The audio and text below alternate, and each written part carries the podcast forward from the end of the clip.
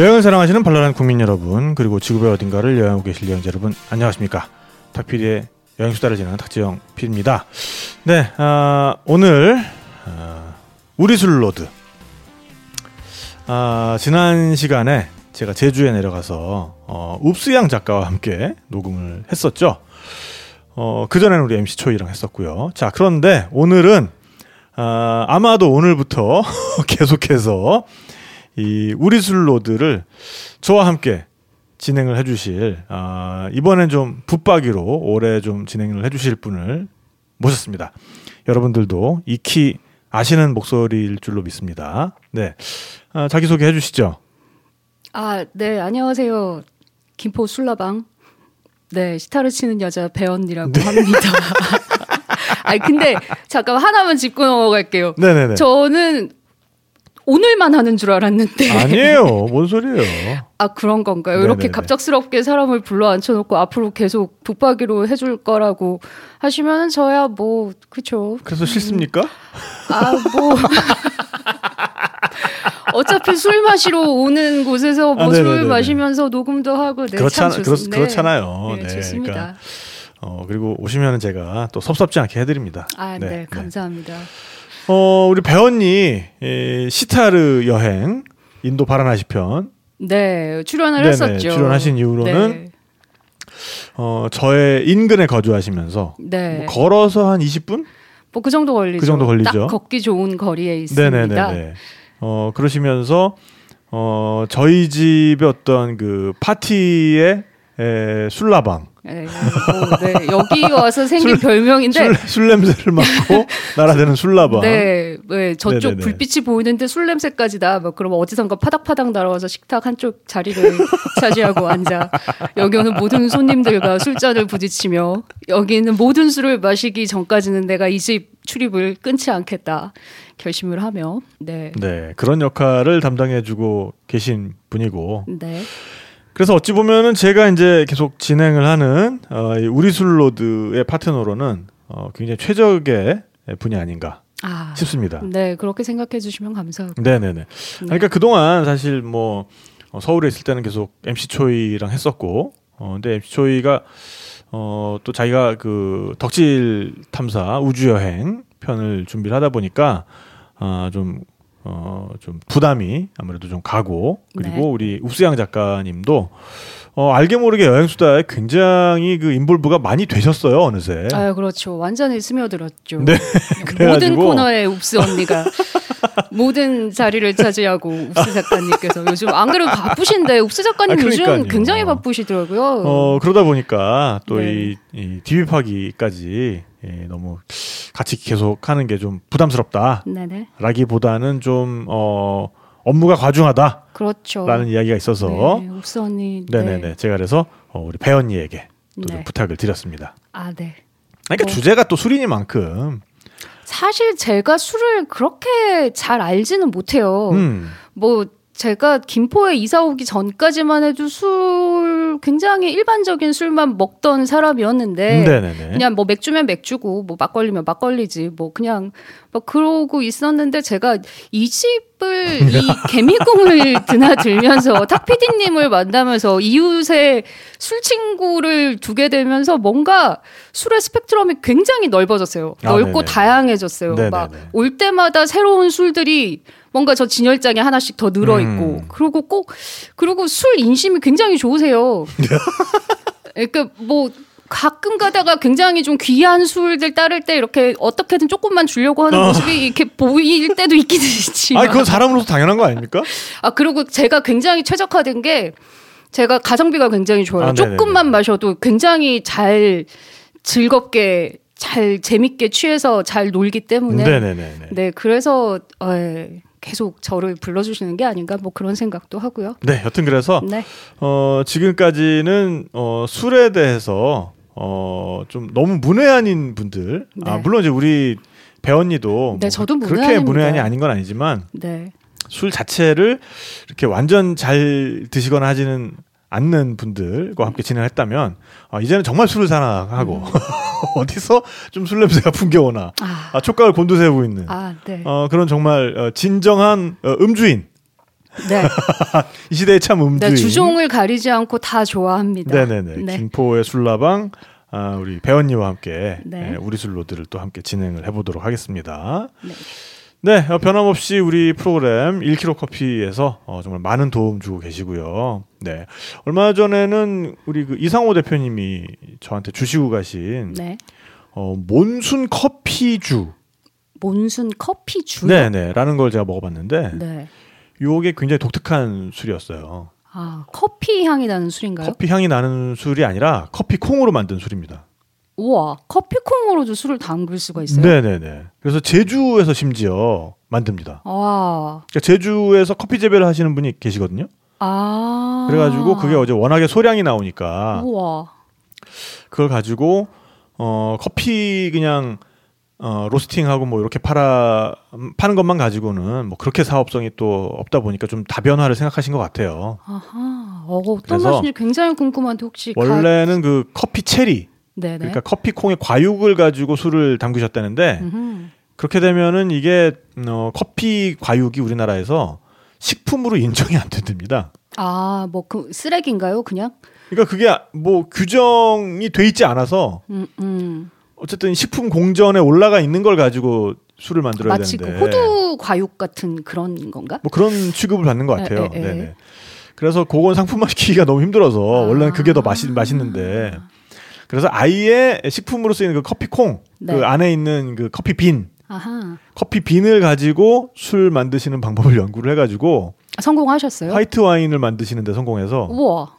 아니 네. 그 잠깐만 상상이 안 되는데 커피 콩이 원래 그 볶기 전에 초록색이잖아요. 그쵸 그쵸. 네. 그거를 볶으면 까만색이 되고. 네네네. 근데 그걸로 화이트 와인을 만드셨다고요? 그러니까 거기에다가 가당을 좀 하시는 것 같아요. 아하. 가당을 해서 왜냐하면 이제 거기 당분 당도가 높아지면 어쨌든 그 발효가 가능해지니까 아, 가당은 뭘로? 그렇게 해서 아, 설탕이죠. 아하, 사카린 안 쓰고. 사카린을 왜 씁니까? 사카린 이 사람이 아니 진짜 지난 방송을 들어보니 사카린 아저 얘기를 아는 척 하시려고. 계속 하길래. 아니 근데 네. 사카린은 단 맛을 내는 거고 그 자체가 당분은 아니기 때문에. 미생물의 먹이가 되지는 못하고요. 네네. 여튼 그래서 커피는 이제 향을 더해주는 정도인 음. 것 같고 그래서 어 그 이제 와인 커피 와인을 마셔보면은 굉장히 음. 재밌는 게 Tabasco 향이 납니다. 담배 맛이 난다. 아니요 아 Tabasco. 소스 아, 타, 아, Tabasco 소스 향이 아, 나요. Tabasco 저 tobacco랑 지금 네. 헷갈렸어요. 약간 고, 고추 아 진짜요? 매운 향이 난다고요? 살짝 매운 향이 나요. 아. 굉장히 재밌습니다. 어디서 나온 매운 향일까요? 그거는. 커피콩 자체가 약간 맵싸한 향도 있죠. 아하. 그리고 그거를 증류하면 오히려 그때부터 본격적으로 커피 향이 나요. 우와. 그래서 그 증류한 술도 있습니다. 지금 상상하기도 굉장히 힘든데 아, 시판이 되어 있나요? 아, 시판 되고 있죠. 아, 네, 당연히. 네. 가격대는 어, 가격은 선물 받은 거여서 잘 모르겠고. 아 그래요? 지금 근데- 가지고 계세요? 네네네. 오페라라는 이름으로 나와 있고요. 일단 먹어보고 얘기를 하면 안 아, 될까요? 그럼 그 방송 끝나고 아, 네. 네네 한 잔 또. 드리도록 하겠습니다. 아유 네. 감사합니다. 이 방송하러 오시면은 제가, 네 제가 아, 술 쪽은 섭섭지 않게 해드리겠습니다. 제가 이 집을 못 끊는 이유가 이겁니다. 아마 이렇게 뭔가 사람의 그래서 어, 네. 호기심을 엄청나게 자극시켜 놓고 그러고는 그 한 잔을 따라줘 항상. 그래서 제발 먹고 얘기를 했으면 좋겠는데 먹고 딱 얘기하면 우와 막 우와 이거는 어디서 나는 맛이에요 막 이런 거를 뭔가 같이 얘기하고 싶은데 이렇게 항상 얘기를 하고 가장 마지막에 이렇게 아 그렇죠. 네. 사람 현기증 날 정도로 만들어 놓고 막 그러고는 한 잔을 따라 주시는 음. 네, 그렇죠. 그래서 어, 앞으로 이 어, 디비파기 우리술로드 녹음은 좀 밤에 잡히지 않을까 아무래도 아 네. 술 한잔 하면서 하려면 네, 은 네. 그럴 것 같습니다. 자 오늘도 이렇게 앞에 술을 한 잔씩 따라 놓고 있는데 네. 자 어쨌든 1kg 커피 예, 광고 듣고 와서 어, 계속해 보도록 하겠습니다. 어르신의 재활에 최선을 다하는 예가 요양원. 기존의 요양원들은 어르신들을 안전하게 모시는 것에 중점을 두었습니다. 이제는 안전과 더불어 어르신들의 행복에 좀 더 힘써야 할 때입니다. 안전과 인권, 그리고 재활. 이 세 가지 가치를 어느 것 하나 소홀히 하지 않는 예가 요양원. 경험이 풍부한 운영진과 진정 어린 스태프들이 어르신들이 최대한 많이 걷고 많이 움직이실 수 있도록 한 분한 분의 눈높이에 맞춘 휴머니튜드 케어를 제공해 드립니다. 연세대 스포츠 재활학과 교수가 직접 제공하는 적극적 재활 프로그램. 23년간 요식업을 겸업한 운영진의 노하우로 직접 만들어 제공하는 정갈하고 맛있는 음식. 거동의 불편을 최소화하는 여유 있는 주거 공간. 우리나라 장기 요양원의 기준은 예가 요양원에서 업그레이드 됩니다. 문의 전화 031-873-3458 031-873-3458 홈페이지는 yegacare.modoo.at 에서 만나실 수 있습니다. 예가 요양원은 구파발역 20분 거리 경기도 양주시 일영에 있습니다. 예가 요양원.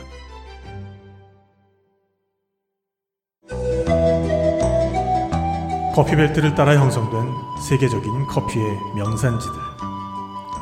정말 좋은 커피를 만났을 때 1kg 커피 이상호 대표님은 이렇게 외칩니다. 따봉! 따봉! 따봉! 따봉 1kg 커피 정말 좋은 원두로 만듭니다. 1kg 커피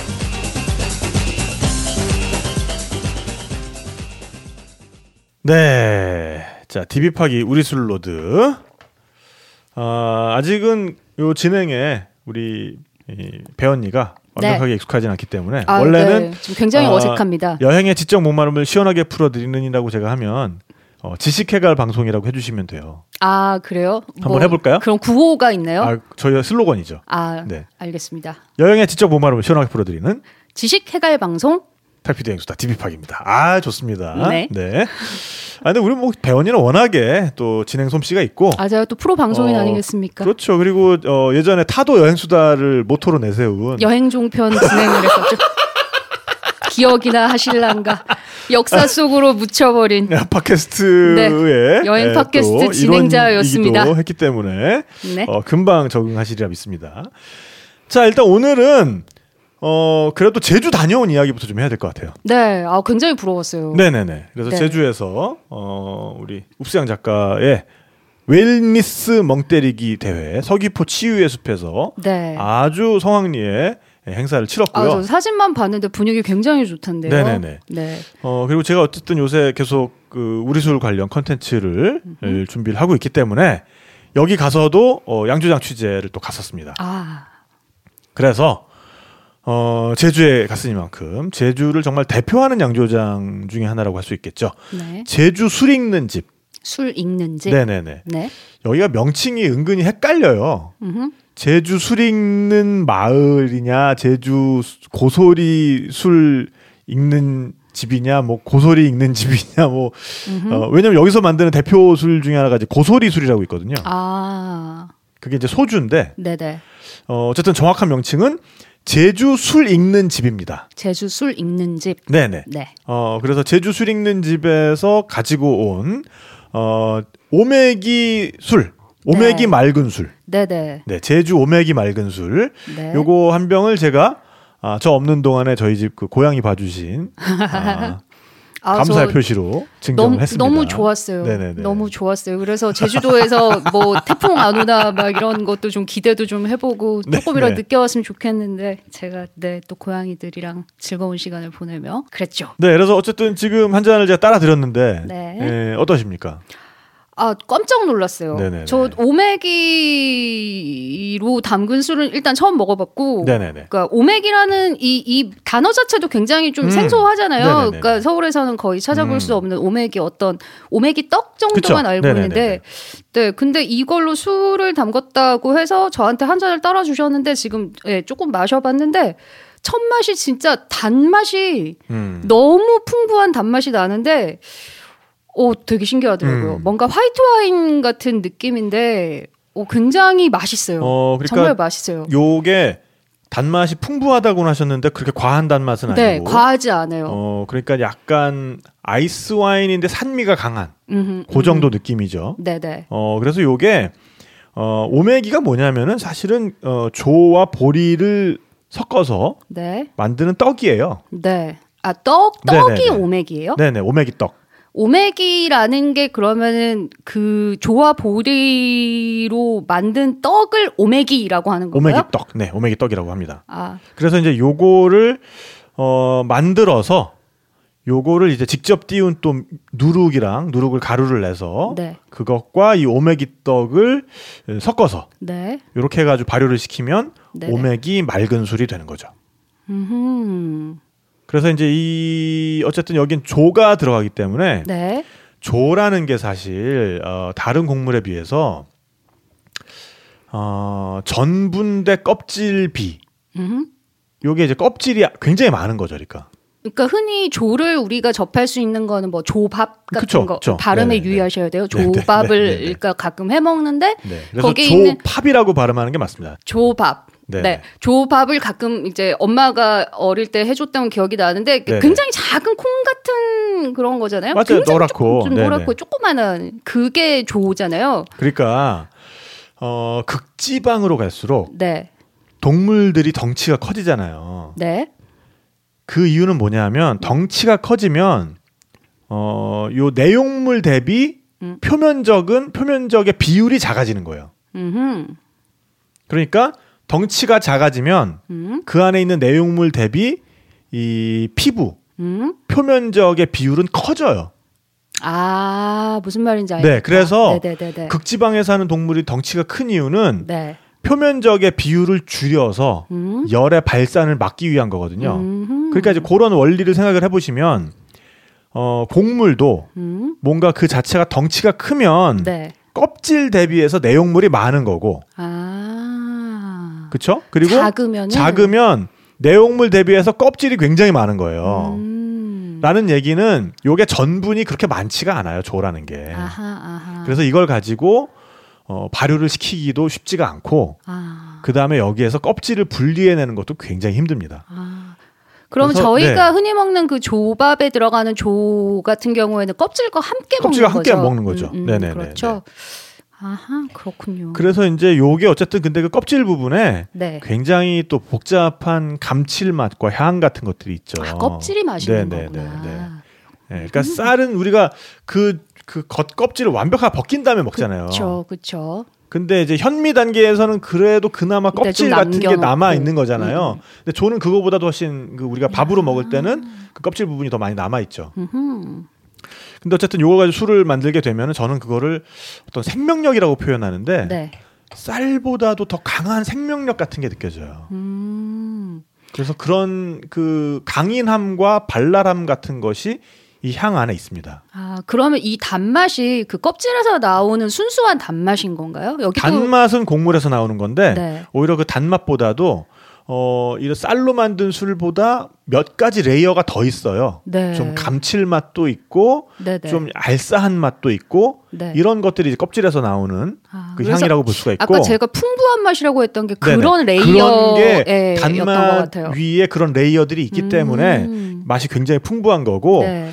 저는 무엇보다도 이 오메기 맑은 술의 매력은 음. 그 산미라고 하겠습니다. 아하. 신맛.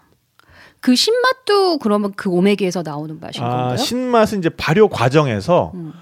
어, 순수한 그런 알코올 발효 말고 네. 약간의 유산균이 개입을 하면서 네. 그런 산을 약간 만들었기 때문에 예, 이런 식의 산 음, 산미가 들어가게 되는 거예요. 아하. 그래서 요게 머금으면은 네. 입안에 침이 쫙 고이는 일단 머금어 볼게요. 네네네. 아, 이 방송 굉장히 좋군요. 이렇게 술을 마시면서 술 아, 그럼요, 얘기를 그럼요. 하니까 네네네. 와 너무 너무 좋은데요. 음.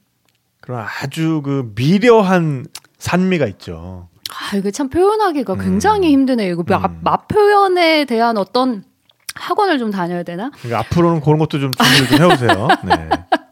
어떤 이영자급의 어떤 맛 표현에 뭔가 입 안을 뭔가 잡아 당기는데 음. 이거를 아, 뭐로 말로 표현할 수가 없네. 그 그게 바로 그러니까 그 조가 가진 어, 쌀과는 구별되는 네. 그런 또 매력인 거죠. 그러니까 입 전체를 그러니까 머금어 보라 그래서 이렇게 머금었다고 삼켜봤는데 정말 그 입 안에 뭐가 이렇게 확 당겨요. 그래서 이렇게 네네네. 당기는 느낌이 나는데 그리고 목 넘김도 굉장히 좋아요. 알코올의 느낌이 거의 없어요. 이게 16도거든요. 지금 네네네. 16도면 사실 그렇게 순한 술은 아닌데 음. 음. 근데 그러니까 뭐 사실 요즘 나오는 희석식 소주랑 네. 거의 다르지 네, 않은 거예요, 그렇죠, 도수가. 그렇죠. 예. 근데 그런 거에서 느껴지는 알코올 향 같은 게 전혀 나지가 않고요. 음. 굉장히 잘 만든, 그러니까 과실주에서 나는 어떤 그런 굉장히 맞아요, 깔끔하고 맞아요. 좋은, 네. 예, 그러면서도 굉장히 풍부한 맛이 나요. 그래서 저는 아. 그 제주 해산물 네. 드실 때는 요 제주 오메기 맑은 술 아, 추천합니다. 테이블 너무- 와인처럼 두고 드시면은 네. 정말 잘 어울린다라는 말씀 드리고 싶어요. 뭔가 디저트 와인 같은 느낌도 어, 그런 식으로도 먹을 하고. 수 있고요. 네네네. 근데 이게 어쨌든 그 단맛과 산미가 적절히 균형 잡혀 있기 때문에 식사의 초반에 와도 좋고 끝에 와도 좋고 음. 아니면 해산물을 먹을 때 어, 요 생선회에서 다음 생선회로 넘어갈 때 입안 한번 싹 씻어주는 네, 정도. 네, 네. 그런 용도로 좋고. 쓰기에 굉장히 좋은 술 같아요. 가격은 얼마나 하는지 또 좋은 술은 또 가성비가 중요하잖아요. 네, 근데 요게 이제 제가 어, 선물 받아왔기 때문에 모든 아, 술이 다 선물이야. 돈 주고 손, 술을 사 먹어본 적이 없어, 그 사람이. 그래서 자꾸 아. 술 취재 다니고 그러는 거죠. 선물 받아오려고. 아니 근데 제가 사실 사온 거는 네. 이 이제 이 제 오메기 맑은 술을 가지고 증류를 하면은 고소리 술이라는 음흠. 어, 소주가 되는데 네. 그러니까 정말 조를 가지고 만든 소주가 되는 거죠. 네. 그래서 우리나라에서 어, 몽골군이 주둔했던 곳이 네. 이 증류 기술이 일찍 전파가 돼서 음. 그 소주의 에, 명산지가 됩니다. 네. 그래서 그런 지역이 바로 개성, 안동 그리고 제주죠. 몽골이 술이 유명한가요? 몽골이 술이 유명한 게 아니라 우리나라의 모든 증류 기술은 몽골로부터 전래됐습니다. 아, 네. 몽골, 몽, 마유주가 혹시 몽골? 마유주는 몽골 술인데 네. 마유주도 마유주지만 어, 마유주를 이제 그냥 먹으면 사실 뭐 그렇게 취하지도 않고 음. 도수가 굉장히 낮아요. 음. 이제 그런 것들을 증류하는 기술이 이 중근동에서부터 어, 발생된 기술이 음. 실크로드를 따라, 따라서 아하. 몽골까지 전파가 됐고 그게 우리나라로 들어와서 우리나라 소주를 만들게 된 건데 네. 여튼 그래서 제주는 어, 전통 소주의 원형이 가장 잘 보존되어 있는 곳 중에 하나고 음. 그래서 요 오메기 맑은 술을 가지고 증류한 아, 고소리 술이라는 네. 또이 제주 술 익는 집의 아주 대표적인 시그니처 네. 소주가 있습니다. 400ml에 4만 원대, 4만 원대 초반입니다. 400ml에 4만 원, 그 밀리당 100원 정도. 뭐야 이씨. 아 그리고 오메기 맑은 술도 찾아보니까 네. 500ml에 한 2만 6천 원 정도 하네요. 아, 근데 네네네. 이 술 만드는 과정을 뭐 인터넷 같은 데서 찾아보시면 보실수록 어 이 가격이 말이 돼 싶으실 아, 거고 그 정도로 고급. 어 그 quality를 음. 또 맛을 보시면은 아 이거는 정말 이거는 가성비 면에서는 더 이상 말을 할 수가 없다. 고소리 술은 도수가 어느 정도 되나요? 40도입니다. 40도. 네네네. 음흠. 자 그래서 이렇게 에, 네. 제주 다녀온 이야기를 에, 짧게 좀 네네. 했고요. 네. 어, 짧게 한 게 아니라 벌써 시간이 많이 갔네. 자 오늘 근데 AS 할 거리가 좀 많아요. 네. 어, 저희 또 댓글로 네. 많이들 참여를 해주셔가지고 근데 이제 그 중에는 제가 좀 답변을 드리고 넘어가야 될 부분들도 있는 것 같아서 어, 그런 걸 좀 말씀을 드리고 네. 넘어가도록 하겠습니다. 자, 꿀 한 통 더덕님께서 어, 몰라서 문의를 드립니다. 이해를 못한 건지 모르겠으나 시판되고 있는 경주 법주가 법령의 해석상 약주나 국산 청주가 아니라 일본식 정종에 가까운 것이라 이해하는 게 맞는 건지요? 어, 상당히 가깝습니다. 네. 그리고 원재료에 보니 누룩 가로치고 밀 국산 가로 닫고라고 쓰여 있는데 이해를 못하니 다 같은 것으로 보고 있어 문의 드려요라고 말씀을 해주셨는데요. 자, 이 경주 법주에 에, 우리 누룩도 들어갑니다. 그래서 그거를 제일 크게 써놨죠. 음. 그래서 원재료 보면 이제 그 제가 이제 볼드체를 크게 읽을게요. 정제수 쌀 국내산 포도당 누룩 밀 국내산 구연산 아, 효소제 효모 국 뭐 이렇게 써 있어요.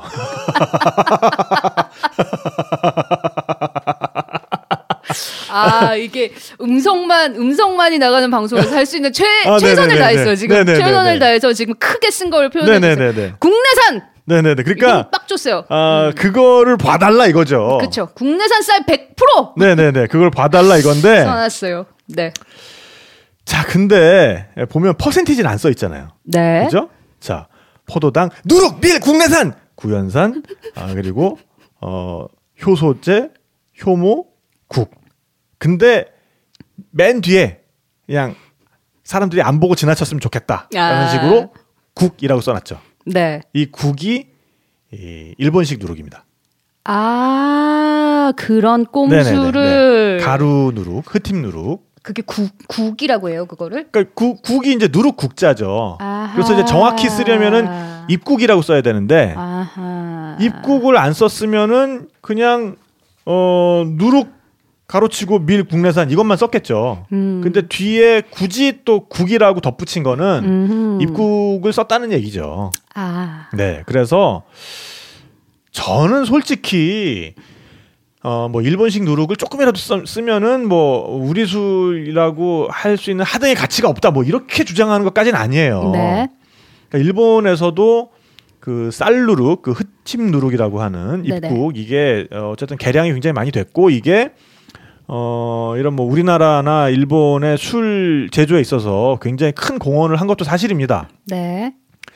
어 그 술의 품질을 굉장히 균일하게 관리할 수 있게 해주고 네네. 그렇기 때문에 대량 생산이 가능하게 해주고 음흠. 그러면서 대량 생산이 가능하니까 비교적 저렴, 저렴하게 그렇죠. 그렇죠. 예, 좋은 중요하죠. 품질의 술을 먹을 수 있게 해주는 네. 이런 것들이 가능해졌는데 네.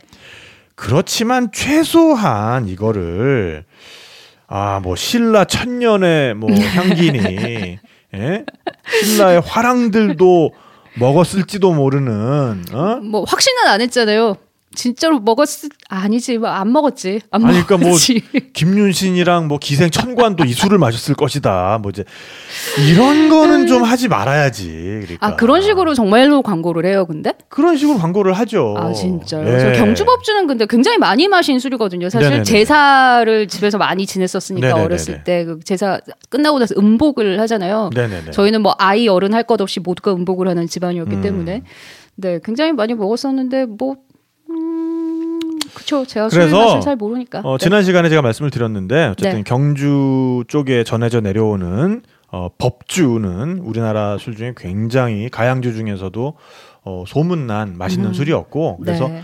그런 전통을 완전히 재현하고 있는 것은 경주 교동법주라는 술이고요. 네. 이 경주법주의 경우에는 어, 대기업에서 만들게 되면서 아무래도 음. 공정상의 편의를 위해서 네. 이런 일본식의 누룩을 좀 아, 일본식의 그런 공정을 네. 예, 접목을 시킨 거죠. 음.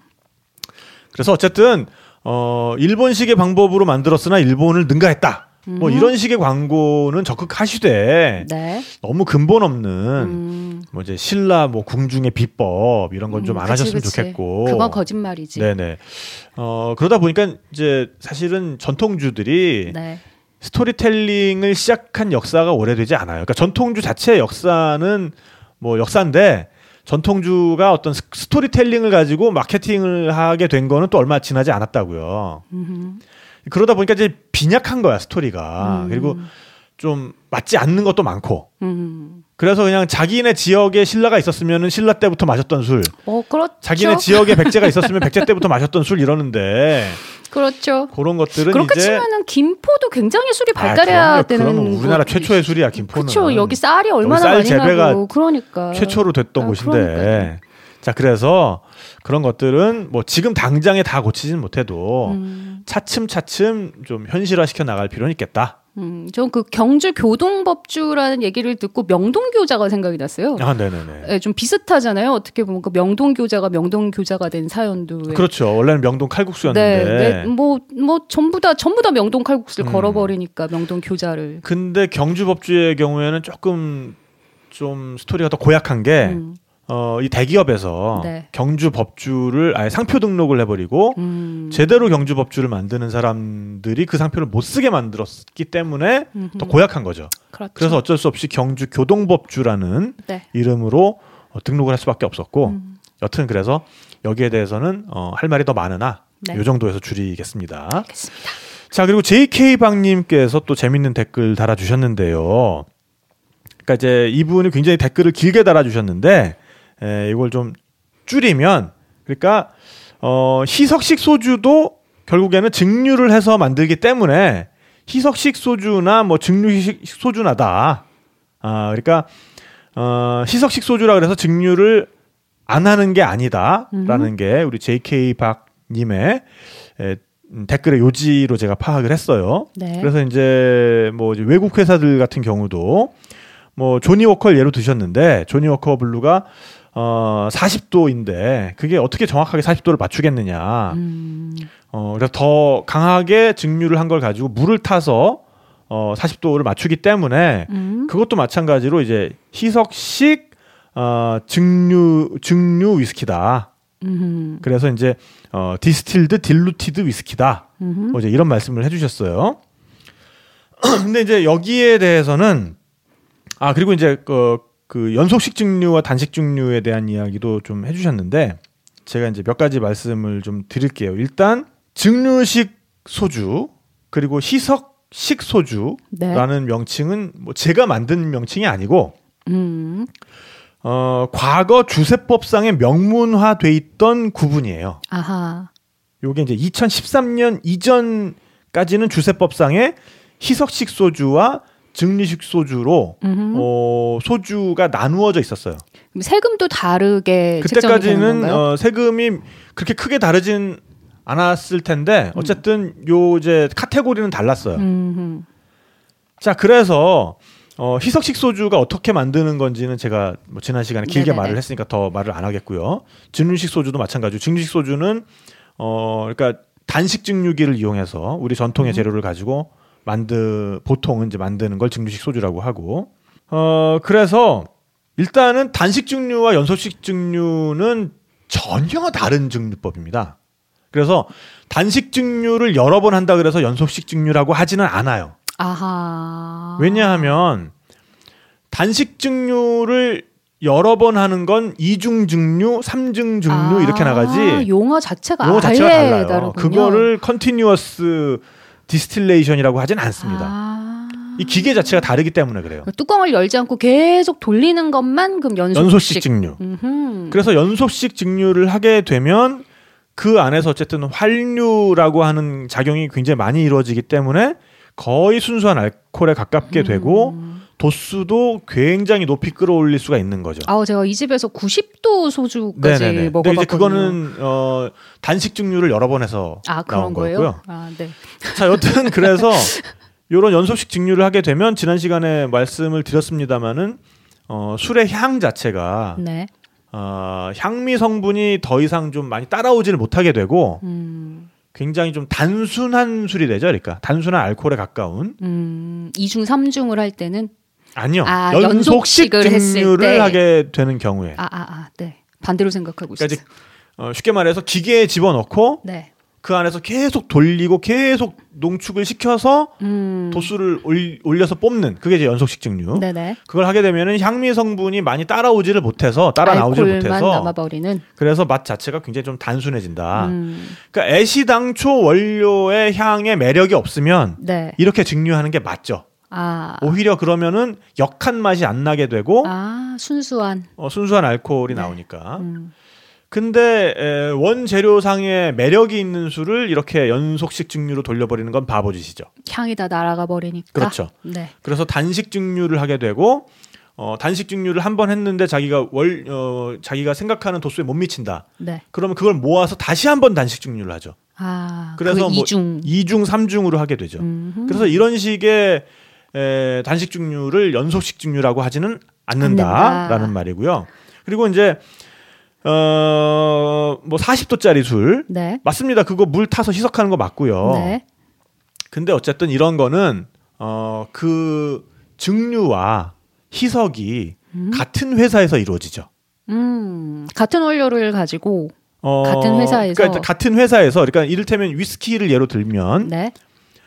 어 증류탑에서 바로 받아서 네. 더 이상 물을 안 탄 거. 음. 이거를 cask strength라고 합니다. 아. 참, 그러니까 탁피디님은 술에 대해서 모르는 게 없으신가 봐요. 뭐 이상한 용어들이 자꾸 튀어나오는데. 아 그러니까 어려운 게 네. 아니라 cask가 뭐냐면 나무통, 아, 술통, 술통. 네, 네. 계속 네. 네. 그리고 strength는 그 강, 강도. 이- 네. 그러니까 네. 도수잖아요, 도수. 네, 네. 그러니까 cask 들어갔을 때 그대로의 도수. 음. 그러니까 cask strength라고 해요. 음흠. 이거를. 그래서 cask strength가 붙어 있으면 보통 뭐한 56도 거의 고량주 수준이에요. 음. 뭐 60도 막 네네네. 이래요. 네, 거기다가 이제 물을 타는 건가요? 이거를 그냥 마시면 뭐 그냥 마셨을 때의 매력도 분명히 있지만 음용성이 당연히 좀 떨어지겠죠. 그렇죠. 그 다음에 세금이 비싸요. 아 맞아요. 알코올 도수대로 세금이, 도수대로 세금이 책정이 되죠. 때문에 네네. 그래서 어, 가격 경쟁력이 있는 좀 더 대중적인 술을 만들고 싶다. 음흠. 그러면은 거기다가 아, 모든 불순물이 제거된 증류수, 음. 증류주가 아니라 증류수, 그대로 순수한 물. 물도 그냥 물을 부으면은 안 되는 거군요. 그냥 물을 부으면 불순물이 들어가죠. 그렇죠. 네, 그래서 순수한 물을 거기 타서 도수를 음. 어, 낮추는. 40도라고는 하지만 뭐 정확히는 39.5, 뭐 39.8, 음, 뭐 이런 식으로 끌어내리는 거죠. 아하. 그러니까 이제 나라별로 그 이제 주류 주세법이 다를 텐데 네. 뭐 40도 초과부터 뭐 주세가 뭐 얼마로 달라진다 뭐 이런 게 네, 있을 네, 거라고요. 네, 네. 그러니까 제가 그런 거를 살짝 피할 수 있게 낮춰주는 거죠. 음. 이제, 이제 그런 식으로 하는 거를 이제 같은 회사에서 그 공정이 다 일어나니까 음. 그걸 굳이 우리가 무슨 희석식 위스키다라고 음. 부르진 않죠. 아하. 그러니까 아무래도 희석 희석식 위스키다 그러면 어감이 좋지 않죠. 다른 데서 무슨 위스키 가정가에다 물 타서 왜 물탄 그러니까 양주 위스키는- 옛날에 막 그렇죠. 팔고 막 위스키는 그랬잖아요. 다른 데서 만들고 네. 우린 그거 띄어와 가지고 거기다가 타서 물 타면 그게 이제 그 정도는 희석식 위스키라고 하겠지. 물을 타서 두 병으로 짠 만들고 그러니까 막 이런. 희석식 소주라고 했을 때 네. 이거를 왜 희석식 증류 소주라고 부르기도 좀 그러냐면 음. 그 회사에서 증류 안 했단 말이에요. 음.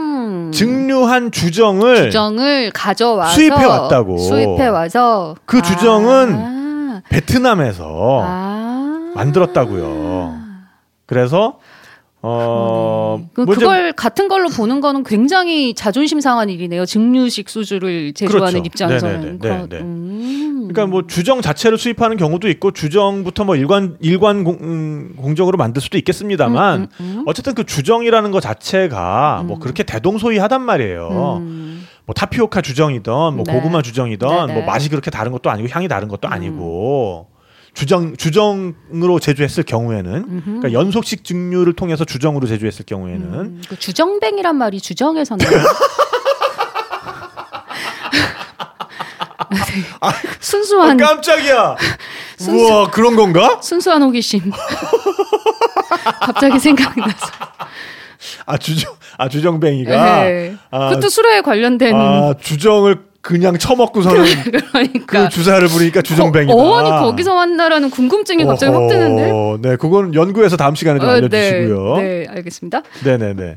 자, 여튼 그래서 희석식 소주라 함은 그 주정에다가 네, 아, 물을 탔기 때문에 네. 에, 희석식 소주라고 요 주세법상으로 그렇게 규정을 했던 거고요. 음, 그래서 이제 증류식 소주는 그거와 대비되는 단식 증류기를 이용해서 네. 어, 원료를 만들어서 한 번 거기다 재고 음, 그 다음에 이제 거기에서 끓여가지고 받은 거 음흠. 그걸 이제 증류식 소주라고 했던 건데 자 근데 어떤 이유에선지 음, 짐작은 가는 이유입니다만 네, 공식적으로는 모른다고 해두죠. 네, 2013년 주세법상 그 구분이 없어져요.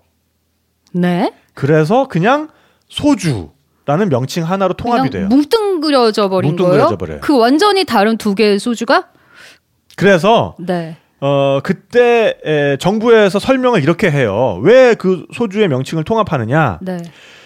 증류식 소주와 희석식 소주는 주세율 등이 동일하여 별도로 구분할 이유가 없으므로 음. 소주로 명칭을 통일함. 그러면 아무 수준에 그냥 소주라고 말해버리는 상황이 돼버린 거잖아요. 그, 뭐 세금은 같더라도 그렇죠. 세금은 같더라도 그죠 만드는 사람 입장에서는 그게 그러니까 이런 거죠.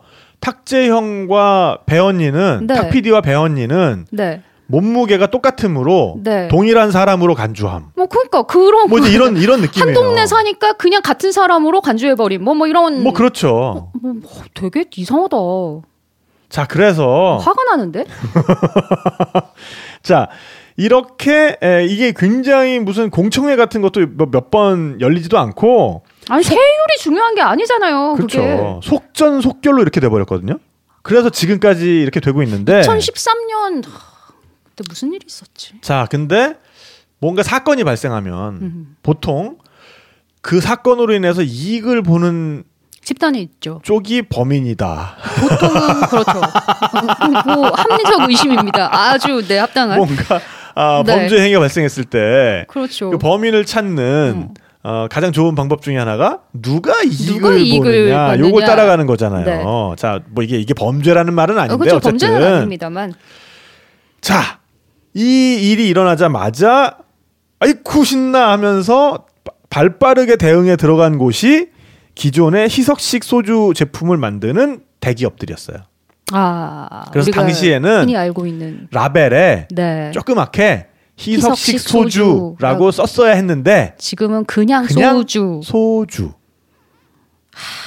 그러면서 하지만 기존의 증류식 소주를 만드는 업체들이 있었을 거 아니에요? 전통 네. 소주 만드는 네, 네. 그 업체들은 지금도 네. 그럴 필요가 없음에도 불구하고 대부분의 증류식 제품들의 소주라고 증류식 소주라는 명칭을 여전히 쓰고 있어요. 자존심이죠. 자존심인 거죠. 아, 그렇죠.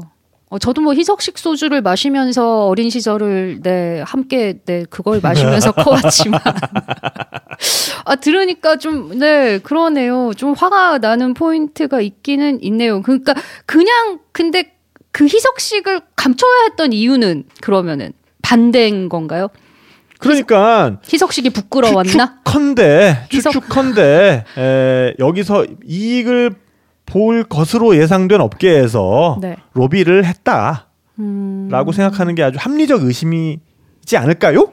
그 세 글자를 빼는 걸로 인해서 그들이 보는 이익은 묻어가는 거죠.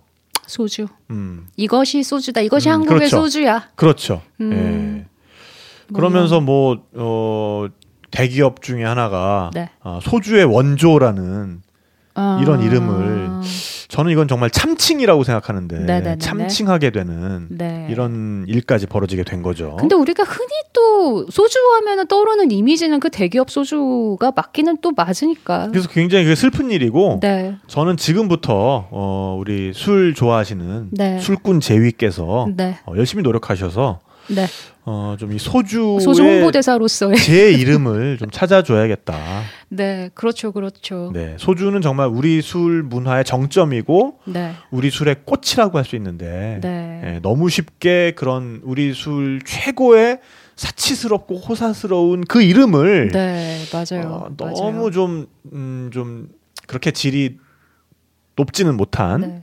술에 양보하는 것은 네. 굉장히 슬픈 일이다. 그러니까 저도 어릴 때 정말 그 희석식 소주로 절여져 있다가 네네네. 아버지가 진짜 따라주신 그 안동 소주를 처음 맛봤을 때를 잊지를 못하거든요. 네네네. 진짜 막 어, 엄청났거든요. 이게 소주야? 막, 막 진짜 막 그 패키지부터 굉장히 고급스럽기도 했지만은 음. 그 맛도 정말 뭐 도수가 좀 높긴 했지만 어 이게 어떻게 같은 소주로 불리지를 굉장히 좀 궁금해했던 기억이 나기는 나요. 음. 맞아요, 맞아요. 음, 음, 음. 그랬던 기억이. 네, 그리고 이제 이렇게 되고 나니까 어, 이 희석식 소주들이 그 여기는 어쨌든 가, 가격 경쟁력을 가지고 있으니까 그렇죠. 어, 그러다 보니까 이제 소주 시장 전체를 어, 이제 점유율을 계속해서 음. 넓혀 나가는 이제 그런 결과로 이어졌다. 네. 그렇습니다. 네.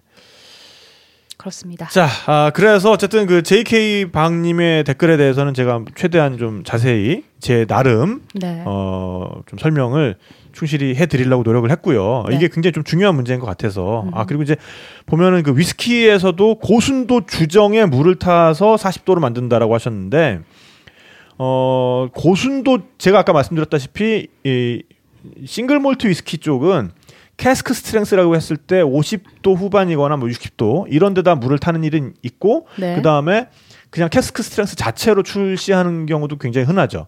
근데 아. 이제 주정급으로 만든 다음에 물 타는 건 그레인 위스키 쪽이에요. 음. 그러니까 그레인 위스키는 뭐냐면은 보리로 만들지 않는 음흠. 귀리나 뭐, 어, 뭐 옥수수나 뭐 음. 밀이나 이런 네네네. 어, 이런 쪽은 어차피 그 자체가 향이 그렇게 썩 좋지가 않기 때문에 음. 예, 연속식 증류를 한 다음에 뭐 물을 타는 경우도 있죠. 근데 음흠. 어쨌든 그 그레인 위스키 쪽은 뭐 아주 특수한 경우가 아닌 이상 그러니까 호밀로 만드는 무슨 Canadian 위스키나 아니면 옥수수로 만드는 무슨 버번 위스키 네. 그런 몇 가지 종류를 제외하고는 그 자체로 그렇게 뭐 상품화가 잘 돼가지고 인기 있고 이런 거는 뭐 그렇게 많지는 않습니다. 음. 네. 자 여기까지 하고요. 어, 네. 그래서 AS를 하다 보니까 오늘 뭐 시간이 거의 끝내, 끝내야 될 것 같은데요. 시간이 거의 다 갔는데 아, 끝날 것까지는 아니고 오늘 이야기를 그래도 좀 해야 돼서 네. 자 그래서 지난 시간에 에, 저희가 우리 술이 이 봉착한 위기에 대해서 음. 제가 말씀을 드렸고 그래서 우리 술이 겪어왔던 암흑기에 대해서 조금만 더 살펴보고 네. 그 다음에 이제 80년대부터 불어오는 변화의 조짐에 대해서 이야기를 어, 시간 닿는 데까지 한번 해보도록 하겠습니다. 네. 자, 그래서 어, 지금부터 드리는 이야기는 어, 서울 장수주식회사의 염성관님께서 쓰신 전통주의 발전사와 미래 발전 방향이라는 논문에서 제가 어, 인용을 좀 많이 했습니다. 네. 자, 1966년에 탁주와 약주 제조의 쌀 사용, 백미 사용이 전면 금지된 거는 지난 시간에 제가 말씀을 드렸어요. 네. 이렇게 되면서 전량을 어, 밀가루, 당시에는 원조 들어온 밀가루가 비교적 흔했으니까 네. 아, 요걸로 만들게 되는데 근데 이제 이 밀가루로 만드는 막걸리는 발효할 때 음, 고급 알코올이라는 게 대량 발생을 해요.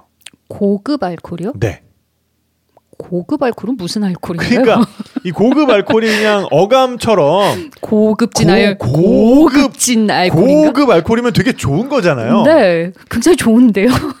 근데 여기서 고급이라는 이 용어는 네. 질이 좋다라는 게 아니라 여기에 붙어 있는 탄소 어, 원자의 개수가 많다는 이야기입니다. 아, 그래서 원래는 우리가 먹는 에탄올에는 네, 탄소가 두 개만 붙어 있어야 되는데 네네. 그 이상이 되면은 그럼 다른 좀 다른 알코올이 돼요. 네, 그렇죠. 그래서 뭐 프로필 알코올, 뭐 부틸 알코올, 뭐 아밀 알코올 뭐 이런 애들이 막 만들어지는 거예요. 아니 뭐 이름들이 먹으면 죽을 것 같은데 먹으면 죽진 않는데 메틸 알코올 뭐 이런 아 메틸 알코올 뭐 이런 느낌이- 메틸 알코올 먹으면 죽고요. 그러니까 예, 그런 예, 느낌이에요. 예, 예. 좀 비슷해요. 근데 어쨌든 그런 고급 알코올이 만들어지기 때문에 아, 그 그것들이 이 두통의 원인이 됩니다. 아. 그래서 그래서 막 아, 다음 날 MEIB도 못 알아본다 뭐 이런 말 다음 날 숙취가 없는 술. 다음 날이 없으니까. 다음 날이 없으니까. 그 다 다음 날 깨어나기 때문에. 그렇지. 그렇죠. 다음 날 뭐 그런 걸로 유명한 술이 몇 개가. 있었죠. 네. 그래서 어 민간에 막걸리 아 그거 먹으면 막 머리 아파 이런 네. 부정적인 인식을 퍼뜨리는 원인이 된 거죠. 아, 그 고급 알코올들이 그렇죠. 그러면서 이 막걸리의 인기가 떨어져서 출고량이 감소되는 결과로도 이어졌고. 음, 자 그리고 좀 재미있는 음, 팩트들이 네. 1978년 이전에는 네. 막걸리가 네. 단위 포장이 안 돼 있었어요. 아.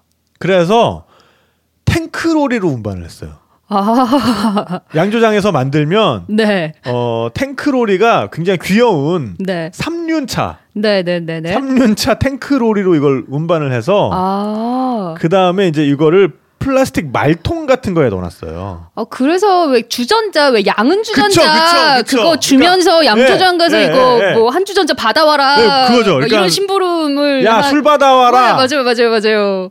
양은 그- 주전자 주면서 술좀 그럼 받아와라. 거기서 그 통에서 이렇게 그쵸, 그쵸. 부어가지고 그쵸, 이렇게 그쵸. 깔때기 하나 꽂아놓고 네, 네, 네, 네. 막 아, 어, 나 마치 옛날- 그런 나 되게- 심부름을 하셨던 것처럼. 아 드라마에서. 드라마 뭐 이런 거에서 봤어. 네네네. 저 그렇게 옛날 사람 아니에요.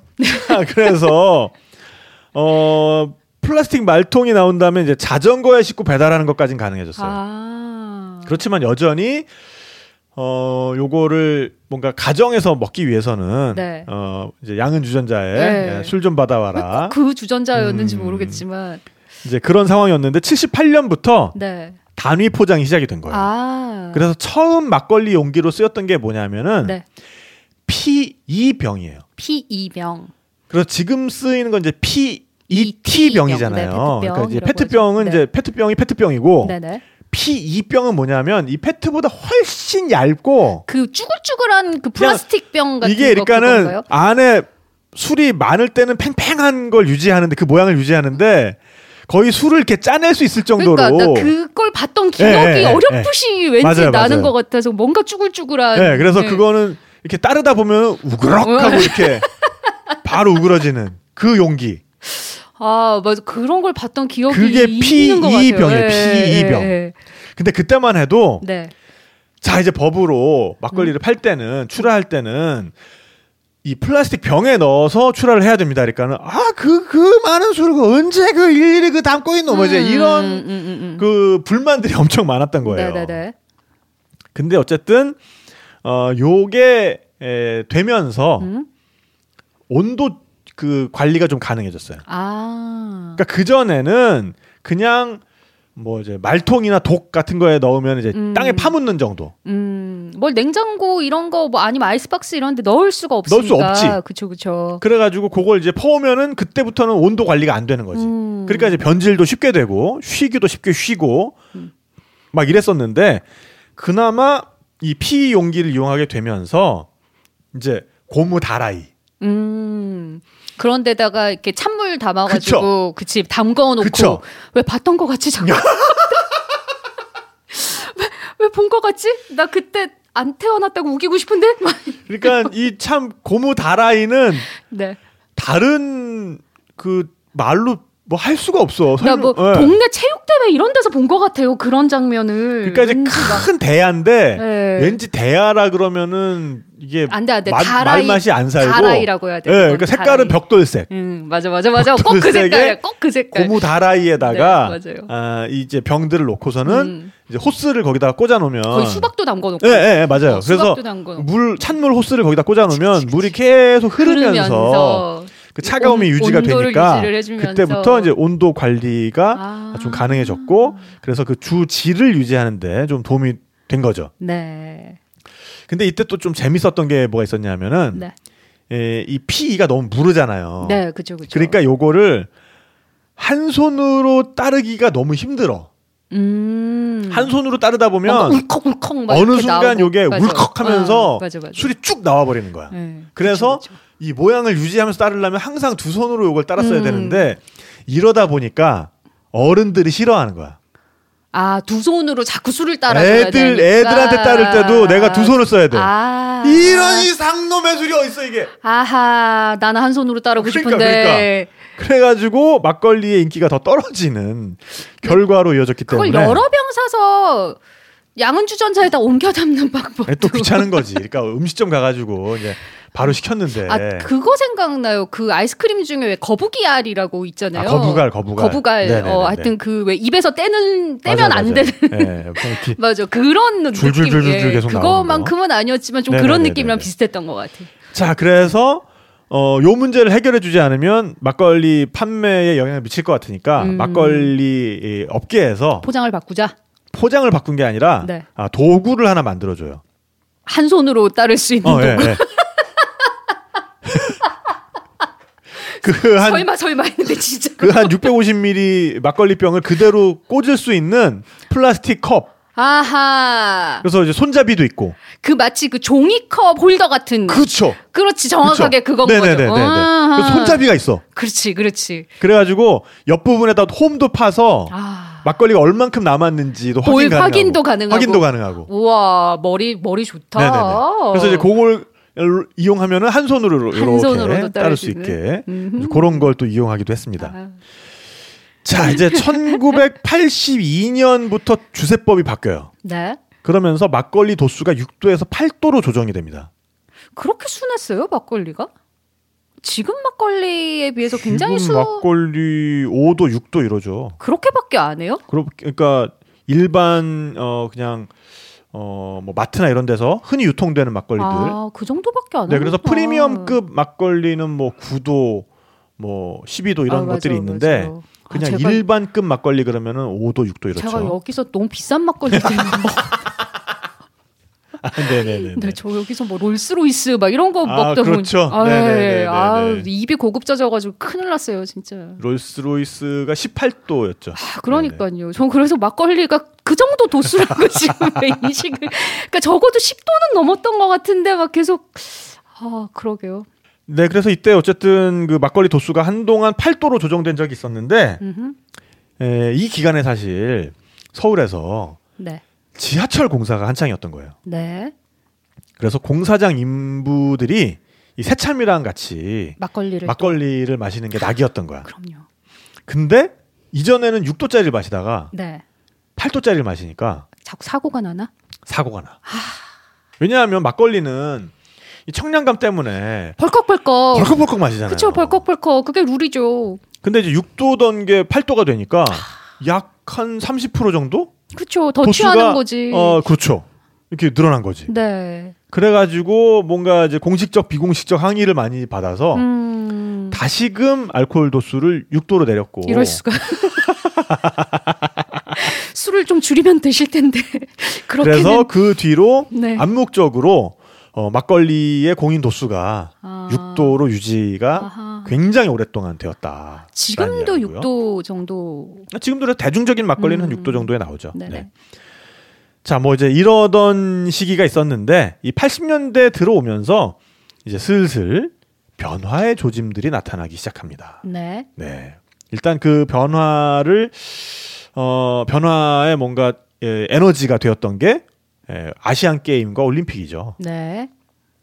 그래서 우리가 뭔가 대외적으로 좀 자랑할 게 있어야겠다. 네. 술도 좀 우리 술을 적극 발굴해서 좀 자랑을 좀 해야겠다. 음, 음. 라고 보니까 그동안 너무 죽여놓은 거지 이거를. 음흠, 음흠. 정부에서 그때 아 지금까지 우리가 무슨 짓을 한 거지? 아, 너무 억눌러 놨죠. 예, 약간 문화를. 이제 이런 생각을 하게 됐고 네. 그리고 이제 경제 성장으로 네. 국민의 삶의 질이 높아지죠. 이제 많이 올라갔잖아요. 그러면서 슬슬 이제 쌀도 좀 남아돌기 시작하고 음흠. 이러면서 아, 기존의 정책을 좀 수정해야 될 필요가 있겠다라는 걸 느끼게 된 거죠. 네.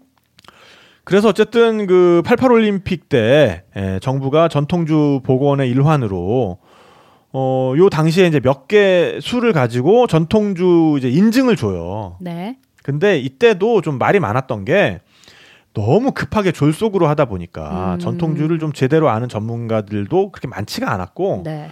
그래서 그 전통성보다는 생산성 아. 그리고 제대로 된 생산 시설을 갖추고 있느냐 아. 이런 거에 초점을 맞추다 보니까 네. 좀 고문헌의 어떤 근거가 약한 술들이 있대. 네, 네. 에, 좀 우리나라 전통주로 선정된 것들이 있다. 에이, 예를 들면 어떤 것들이 어, 그거는 뭐 저 찾아보세요. 아, 네, 알겠습니다. 너무 좀 제가 언조가 아까 논조가 너무 세지는 것 같아서 아, 그것까지 제가 말을 알겠습니다. 하면은 네. 그런 것들은 찾아보시면 뭐 금방 금방 나오고요. 음. 그래서 그런 좀 아쉬움이 있다라는 그런 주장이 있습니다. 네. 그때 그러면은 그러면서 이제 뭐 88 서울 올림픽 공식 뭐 그렇죠, 뭐, 네, 알콜 네, 네. 공식 알콜 아니, 그러니까 전통주 아무튼 그런 게 왜 그 예전 그 광고들에 그런 게 엄청 많이 붙었었잖아요. 그쵸, 그쵸, 뭐 예, 공식 예. 과자 예. 뭐, 뭐 이런 거 공식 음료 막 이런 게 그게 어떤 무슨 KS 마크 막 이런 것처럼 막, 막 광고마다 나왔던 기억이 음. 나서 네. 자, 그래서 어쨌든 요런 거를 공인을 해주기 위해서는 무형 문화재로 지정하는 게 가장 공신력이 있잖아요. 네, 그렇죠. 그렇죠. 그래서 어, 86년부터 무형문화재 전통주 부문이 만들어졌어요. 네. 그래서 지금은 어, 국가 무형문화재 네. 그리고 각 시도 무형문화재를 합쳐서 음흠. 어, 34개 무형문화재로 지정된 아. 술들이 있습니다. 그, 그거를 한 바퀴 쫙 둘러보는 그런 여행도 굉장히 어. 의미 네네네. 있겠네요. 네. 네. 자 그리고 어, 80년대 들어서 정부의 식량 증산 음, 정책이 성과를 거두면서 이제 쌀이 남아 도는 시대가 된 거예요. 음. 그 전까지는 쌀을 가지고 뭐 딴 거 하지 마. 네. 먹고 어 먹을 쌀도 없어. 맞아요, 맞아요. 그리고 잡곡 건장하고 음. 분식 건장하고 음. 막 그랬었어요. 밀가루 먹어. 네. 쌀 가지고 쌀 아껴. 나 계속 자꾸 왜 내가 겪은 일 같이. 이, 이런 정책이었는데 어 그러다 보니까 이제 쌀이 남아 도는 거야. 네. 그러니까 이제 비축미도 나, 그냥 이 전쟁을 대비해서 비축미로 둔 것도 그냥 두면 썩어 버리니까 네. 정부미라는 이름으로 계속 소비를 해야 아 되는데. 맞아요. 정부미. 예. 어, 들어본 것 같아요. 맛없는 쌀의 대명사. 그뭐 떡해 먹고 막 그랬던. 그쵸. 그래서 네. 정부미 가지고 어, 쌀 막걸리 많이 만들었었어요 음. 처음에 그러다 보니까 이제 이 쌀 자체가 좀 오래 묵은 쌀이다 보니까 네. 또 맛이 없고 그쵸 냄새 나고. 예, 그러죠. 그래서 음. 쌀 막걸리가 다시 복원되는 초기에 오히려 걸림돌이 좀 되기도 음. 했었죠. 저 어릴 때 보면은 이렇게 친구들 집에 놀러를 가면 우리 집은 안 그랬었는데 친구 집 가보면 한 두 집 중 한 집은 네. 안방에 술이 네네네. 익어가고 있었던 풍경이 기억이 나거든요. 그러니까 커다란 그 독에 막 아니 도대체 어, 어디서 어린 시절을 보냈길래? 그래서 이게 뭐야? 그러니까 이불로 뭔가 이렇게 덮어놨어 안방에 막 커다랗게 그래서 이렇게 네네네. 이렇게 들추고 이렇게 열어보니까 안에서 뭐가 부글부글 부글부글 끓고 있는 그 장면을 봤던 기억이 굉장히 많거든요. 다 밀주였던 건가? 그게 몰래 쌀로 아, 아닙니다. 아니 우리 배언니가 90년대 후반 학번 아니에요? 음, 아니 뭐 나이를 중후- 얘기를 해야- 중후반 학번. 아니에요. 야, 편집해. 아니 아니 그러니까 어 자가양조가 전면 허용된 게 네. 95년이에요. 그러니까 그 훨씬 이전이에요. 그러니까 제가 막 초등학교 저학년 때였으니까 그때는 막 호기심도 그러니까 그거 다 불법으로 밀주 만들고 그러니까 있었던 거야. 그래서요 다 쌀로 네. 그러니까 맛 없으니까 이렇게 만드는 음, 술들이 맞아, 맛이 맞아. 없으니까 그래서 두 집 중에 한 집은 다그 음. 술독이 있었어요 집에 그또 고향 고향이 어디죠? 저 경북 김천이에요. 아, 그래서 네막그그 술집 술집 술지개미라 그러나 예, 네, 술지개미라 그러 그것도 막 같이 먹고 그랬던 기억.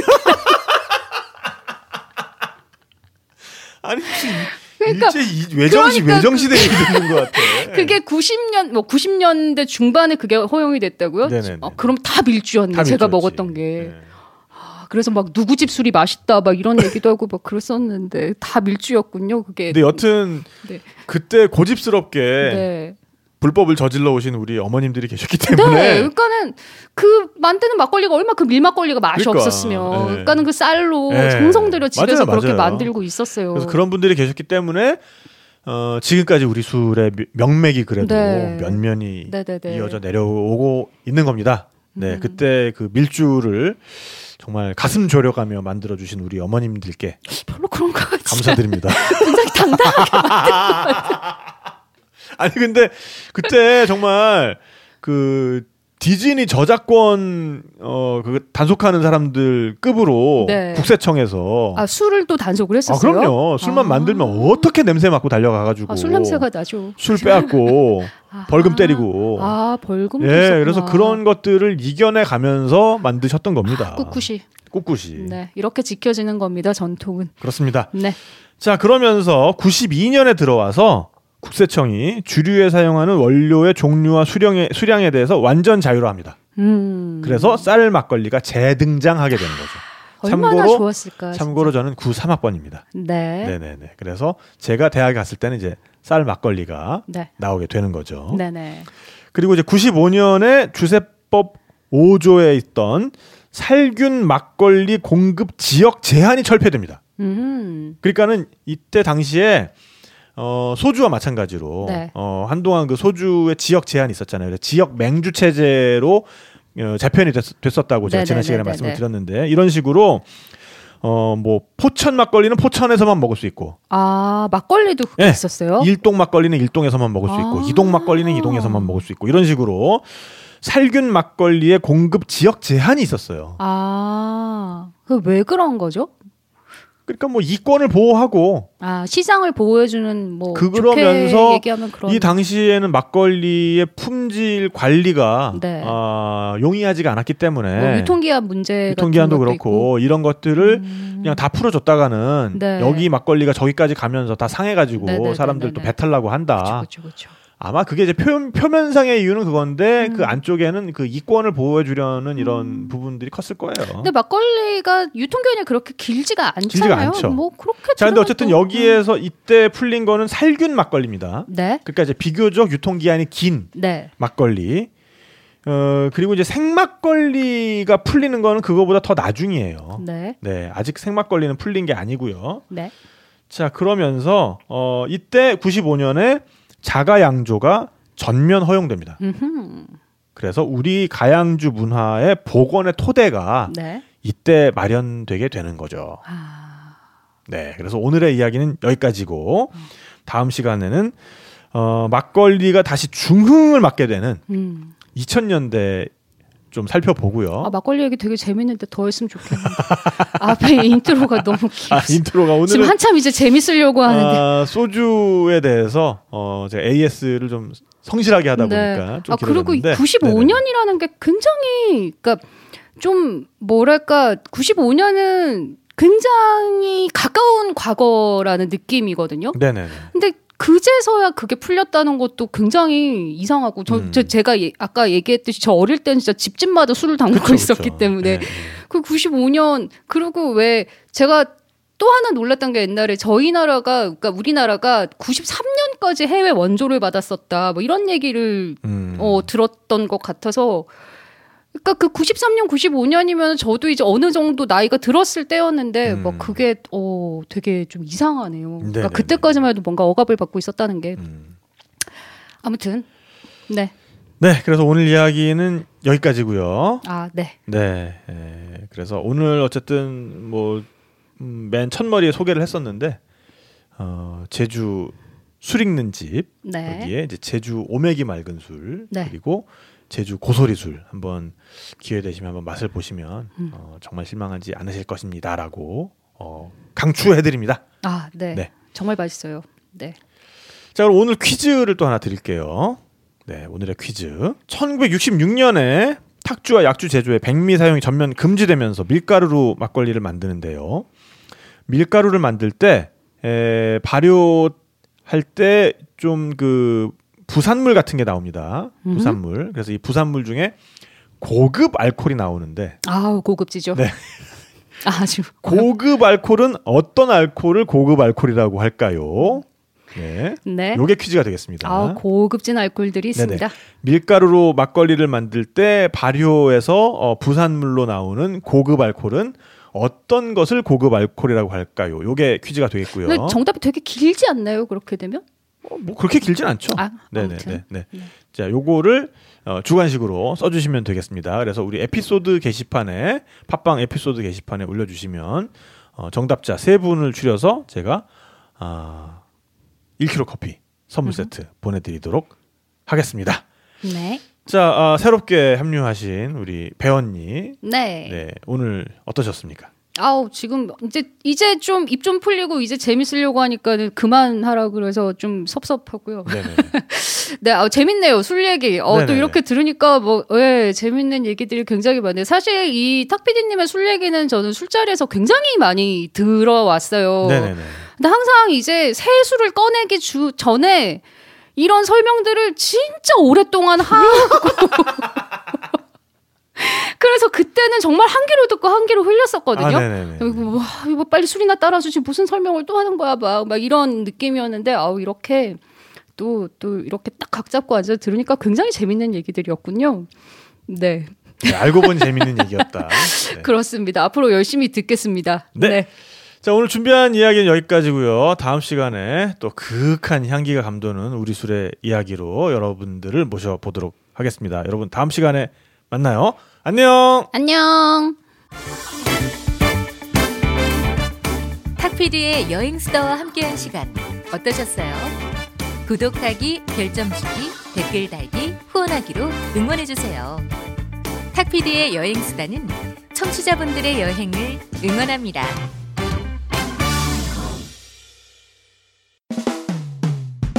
수없이 반복된 일상에 나른한 하루가 지겨워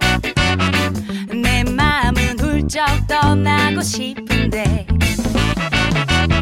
마음의 창문을